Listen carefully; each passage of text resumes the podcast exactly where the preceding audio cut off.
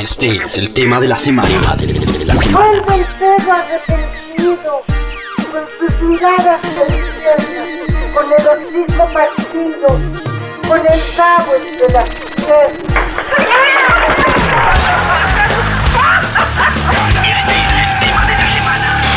Radiografía.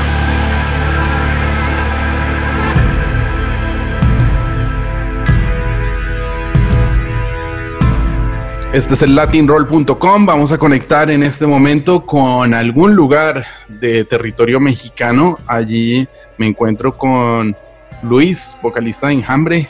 Luis, bienvenido al Latin Roll. ¿Cómo estás? ¿Dónde te encuentras en este momento? Hola, ¿qué tal? Muchas gracias por tenerme. Eh, ahorita me encuentro en la ciudad de Aguascalientes, eh, del estado de Aguascalientes, aquí de la República Mexicana. Antes de empezar a hablar un poco sobre, sobre la actualidad de la banda y sobre lo que están haciendo en este momento, porque entiendo que también viene un disco en camino, y cuéntame cómo te ha ido con estas últimas semanas. Eh, en México entiendo que no ha sido muy profundo ni muy complejo, por lo menos tanto como acá en España o en otros países, pero mm, no sé dónde, dónde, dónde- dó- si, te has- si te ha tocado quedarte en algún solo sitio, si te has podido mover, cómo, cómo han estado estas últimas semanas para, para ti. Pues estas últimas semanas un poco más activas que las primeras, las primeras semanas que se anunció y, y que se empezaron a eh, y que comenzaron las recomendaciones de quedarnos en casa, eh, pues fue lo primero que hicimos, fue tratar de, de distanciarnos lo más posible de, las personas, por lo menos eh, hasta nuevo aviso. Entonces ya, ya después que empezó a surgir más información y cuando nos dimos eh, cuenta después de, dos, tres semanas de no tener contacto, que no teníamos el virus, entonces eh, decidimos empezar a juntarnos, pero la contraparte es que debido a que se cancelaron todas nuestras presentaciones tristemente, tuvimos la oportunidad de dedicarle más tiempo a, a- a la composición del álbum, que era una cosa, es que es una situación que tenemos eh, arrastrando por más de un año ya. Eh, el hecho de que el disco no ha estado listo o terminado ha sido debido a, nuestra ardua eh, constancia en, en la carretera y en los escenarios en, en nuestra gira. Entonces habíamos podido trabajar de poquito en poquito y, y de ahí el, el- el- este, esta forma de empezar a sacar canción por canción en lugar de sacar todo el disco completo. Pero ahorita lo que, lo que tramamos hacer es terminar el disco, lo que queda y, y hacerlo disponible para todos antes de que termine el 2020. Claro. Bueno, hablemos un poco de, de historia. Entiendo que Enjambre es una banda que, mm, que lleva funcionando ya mucho tiempo, casi desde finales del siglo pasado, eh, si podemos decirlo de alguna manera, ¿no? ¿Cuántos años llevan eh, trabajando? Por lo menos tú que estás casi que desde el, inicio, desde esa, esa base y esa piedra angular de, principios de los 2000. Sí, pues a, mediados de los 2000, aproximadamente 2004, 2005, la, la banda comenzó con una alineación diferente. Eh, y, y nosotros como que no nos gusta contar esa etapa del grupo porque fue como un experimento fallido, quedaron buenas amistades, buenos recuerdos y, y un disco que, que no necesariamente representa lo, lo que la banda es, pero fue como nuestra escuela. Entonces en realidad el, el grupo consideramos su existencia desde el 2006, 2007, cuando grabamos el segundo es Felino, que, que fue el primer disco que hicimos los cinco, que es la alineación que, que todo el mundo conoce y seguimos los, los mismos integrantes.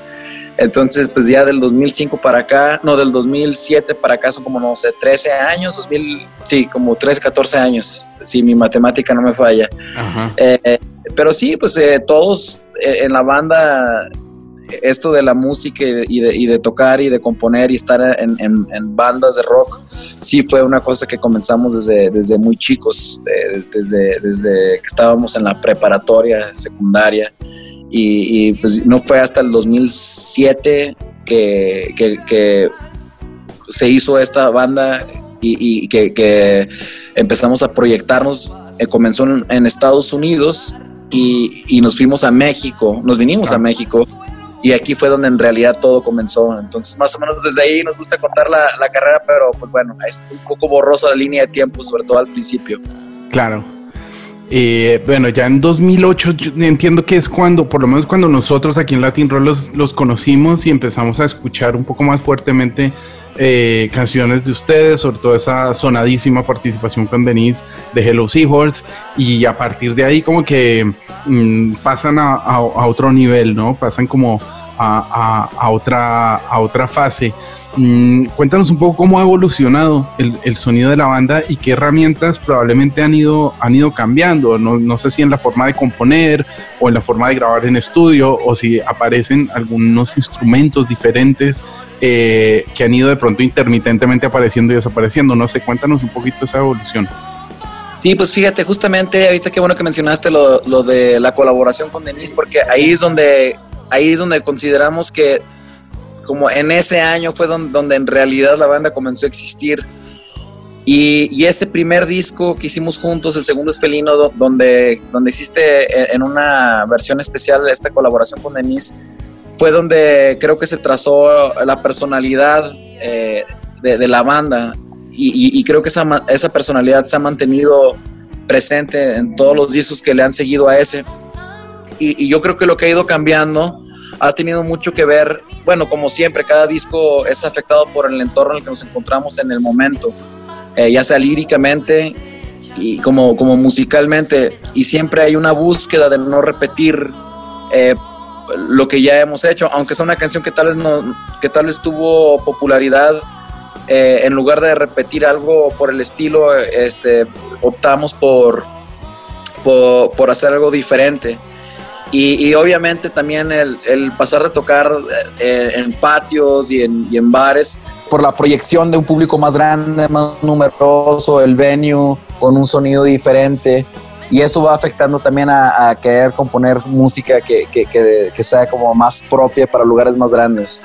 Y por otro lado, pues también hemos aprendido mucho de los estudios. En los estudios, ahorita este último disco que estamos, estamos produciendo, lo estamos produciendo Julián y yo.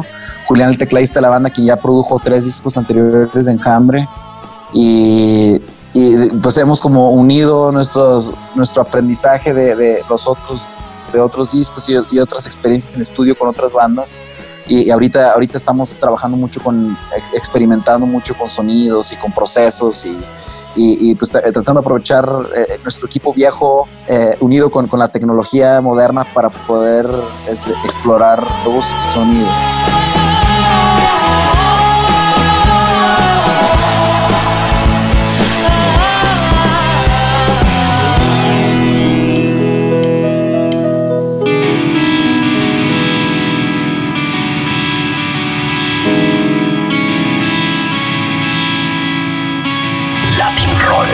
Un segundo de su tiempo es una eternidad. Un suspiro de su aliento es un llanto abismal. Hace unos días salió una colaboración con, con una banda española bastante reconocida, eh, Noni Yale de, Lori Meyers, eh, pues también amigos de la casa.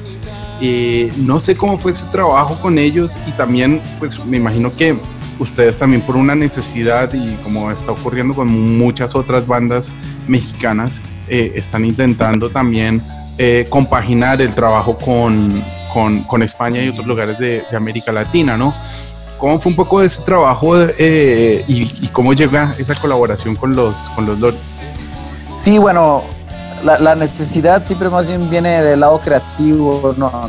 la motivación más bien de una buena amistad y de respeto mutuo como músicos. Ya habíamos eh, compartido el escenario varias veces. Estuvimos en España hace poco más de un año, me parece, y eh, nos invitaron a, me invitaron a mí a cantar una canción con ellos.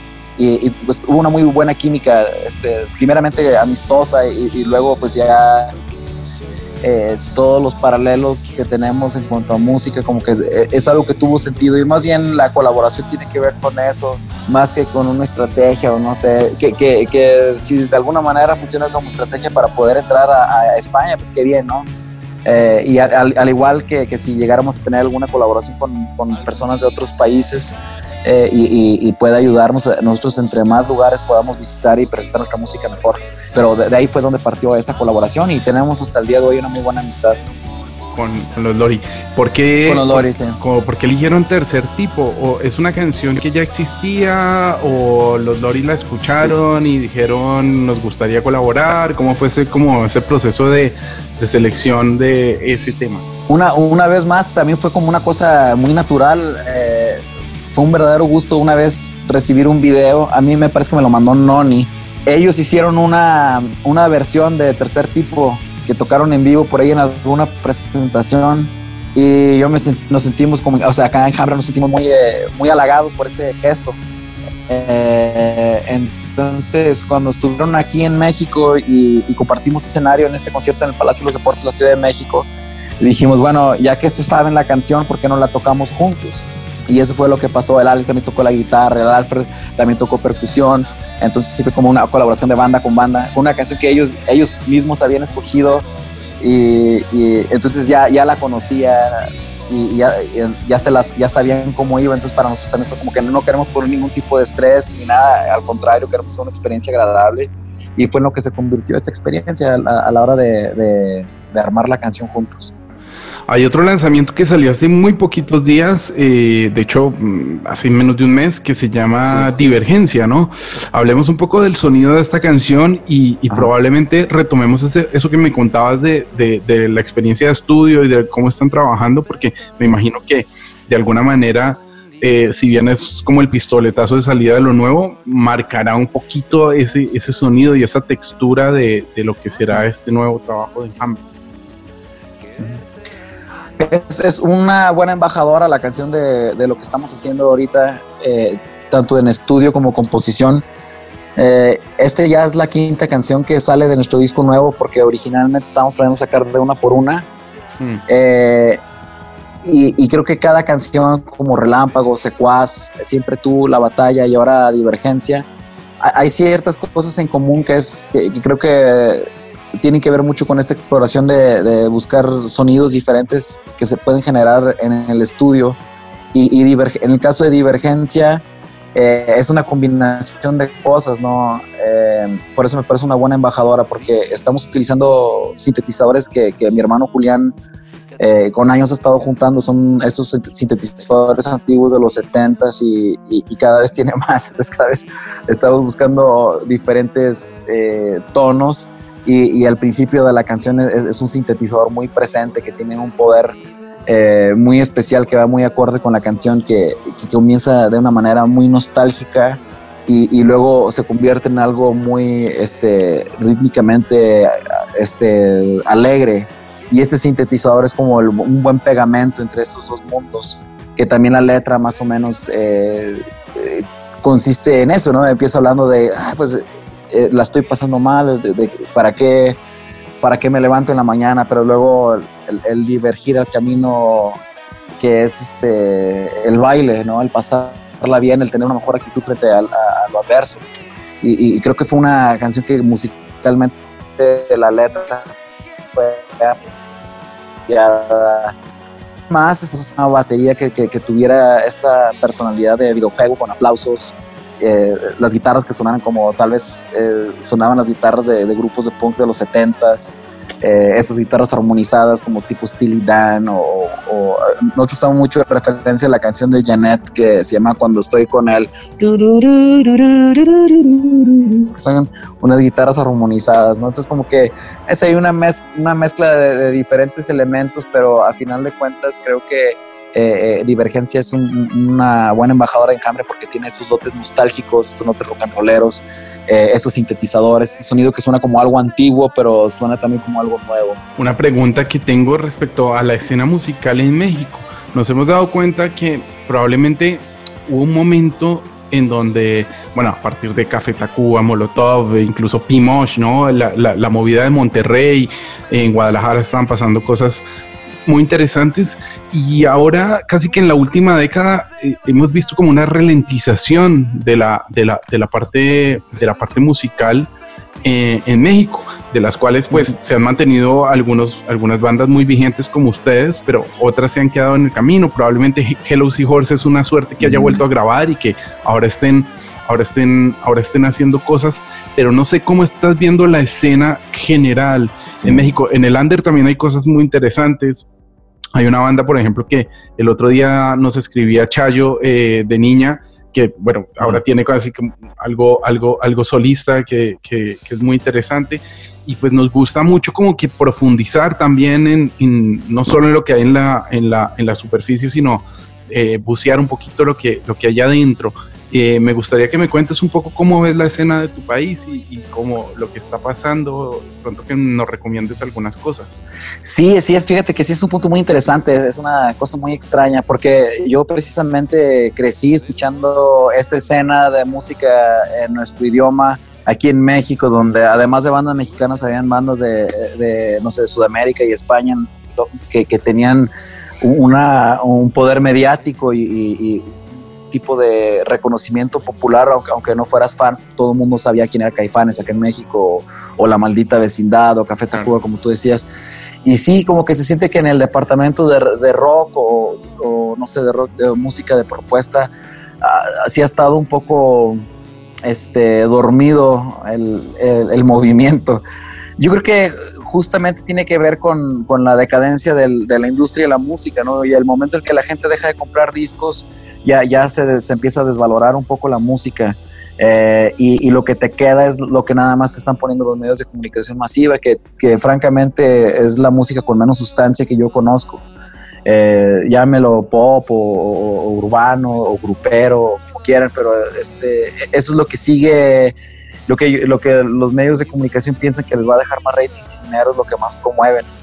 Cuando por acá en el Londres, ahorita que mencionabas eso, estamos haciendo festivales de rock que están creciendo en números como ningún otro género, lo cual dice que la, la, gente en realidad sí está interesada en música de propuesta y en rock, eh, pero mientras los medios de comunicación no, no, hagan la labor de dar a la gente lo que la gente en realidad quiere, eh, va a seguir dormir, va a aparentar que sigue dormido esta escena a nivel eh, popular, a diferencia como era en los noventas, con estas otras bandas de las que mencionamos. Entonces, no sé, no sé qué pueda pasar. Eh, yo, espero que, que, con el tiempo eh, la gente nueva, los que empiecen a ocupar estos puestos, tengan un criterio un poquito más abierto y, y puedan compartir lo que la gente en realidad quiere escuchar. ¿Cómo sientes que va a ser el tema de, la reestructuración del directo? No sé cuándo mm, en México, cómo está pensado, en, España ahora vamos como pasando de, fases, yo siento que es como ir pasando pantallas en un videojuego, ¿no? es un poco raro también porque es como, bueno, ahora me voy a ganar otra vida y a ver si la vuelvo eh, a, perder, a perder más tarde, como si estuviera jugando al Super Mario Bros.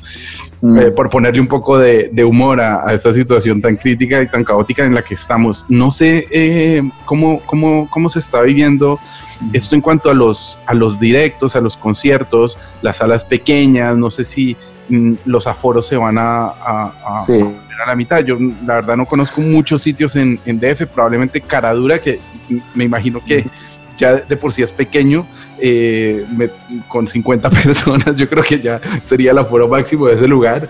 Eh, y bueno, ya están los otros tipo mm, Plaza Condesa o, los auditorios más grandes, ¿no?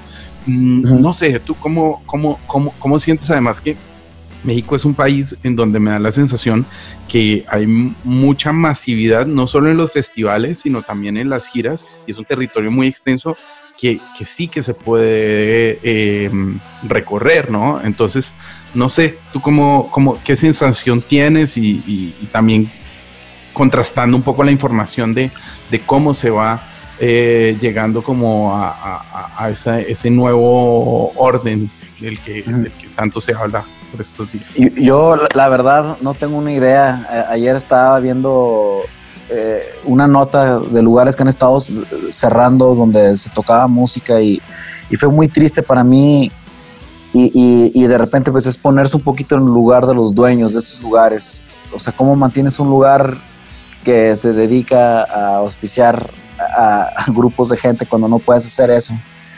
Y, tal vez no lo he analizado a detalle. Eh, me siento más o menos como cuando recién te diagnostican con alguna enfermedad que puedes ponerte a pensar en lo peor y paniquearte, o puedes nada más tomar día a día y, ya conforme vas avanzando, ir viendo cómo, cómo este, eh, te, tratas, ¿no? Eh, y, creo que esa es como la actitud que tenemos como enjambre. como que, bueno, ahorita no podemos salir a tocar, pero ¿qué podemos hacer para, para seguir avanzando? Bueno, ahorita podemos grabar el disco. Estamos pensando en hacer algo, algunos conciertos virtuales y, y pues todavía, pues, y en oración para que esto pase rápido y, y podamos eh, empezar a tocar en vivo otra vez. No sé qué tan lejos esté esto. Eh, y, y, pues, lo que sabemos que no podemos tampoco dejarnos ni, este, desmotivarnos por esta situación. Tenemos cosas que hacer y, si no se puede tocar en vivo en los siguientes dos, tres años, pues va a ser una verdadera pena, pero, pero ya, ya, ya veremos cómo hacerle para compartir nuestra música. En cuanto a las personas que, que han tenido que cerrar sus, sus negocios debido a esto, pues nada más eh, me siento mal por ellos y, pues esperemos que, que, exista una manera de, de apoyarles. Sí, no solo los, los propietarios y de los, sino la gente pues que también trabaja en estos, en estos sitios y, y la, las crews, las diferentes, los técnicos, ¿no? Que me parece que también están siendo como muy, muy afectados por, por, esta, por esta situación, porque al final, pues uno creativamente, ustedes como músicos, eh, tiene la posibilidad justamente, ¿no? De, componer, grabar, incluso hacer más masters, pero la gente que vive directamente del directo, la gente que, que, ayuda con, con, las estrategias de PR, de prensa, de promoción, casi que eh, es, son como eslabones de la cadena que, que se van soltando y, y, bueno, es una pena que, esté ocurriendo esto y ojalá... Es una verdadera pena, eso, espero, espero. Antes de terminar, quería preguntarte, eh, bueno, ya me contabas que ya van cinco adelantos del disco, mm, están grabando más cosas y seguramente tendrá un sonido más o menos similar, pero también me imagino que en cuanto a las historias y a las narrativas, probablemente también cosas que cuenten eh, historias de, este momento que, estamos viviendo. ¿Cuántas canciones o más o menos cuál será el resultado final de, de esta colección de canciones que están trabajando en este momento? Pues se han liberado cinco. Ahorita estamos trabajando en otras diez. Son otras diez canciones que, que, estamos preparando. No sé si las 15 vayan a ser parte del disco, si pueden, qué bien. Si no, em, va, a ser un álbum de mínimo 11, 12 canciones. Mm. Entonces, eso es, eso es este, lo, que sabemos hasta ahorita en cuanto a la situación y cómo está afectando la composición.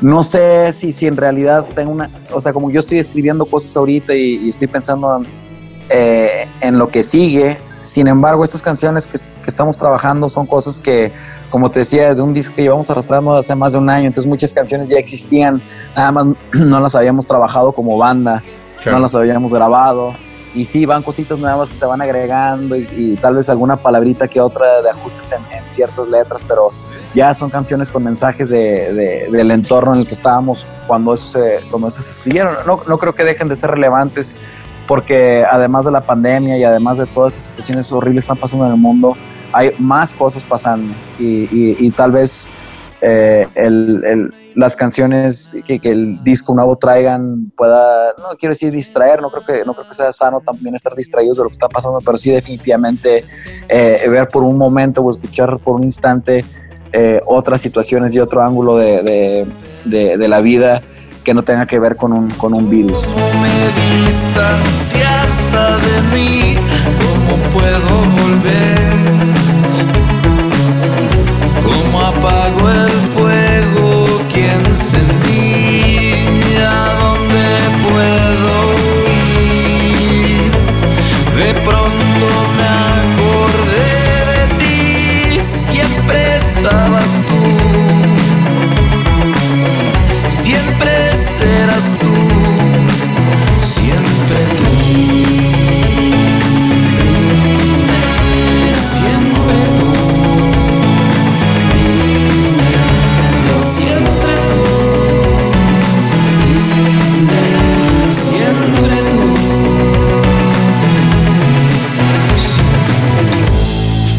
¿qué tal amigos del Latin Roll? Soy Luis Humberto Navejas, vocalista del grupo de rock contemporáneo Enjambre de México. Y a continuación queremos dedicarles con mucho cariño a nuestro tema más reciente titulado Divergencia. Latinroll.com ¿Cuál es la pasión del poder despertar, extraña condición que ya de un tiempo acá es búsqueda de paz, más que estimulación, querer ser alguien más, ¿cuál es la evaluación?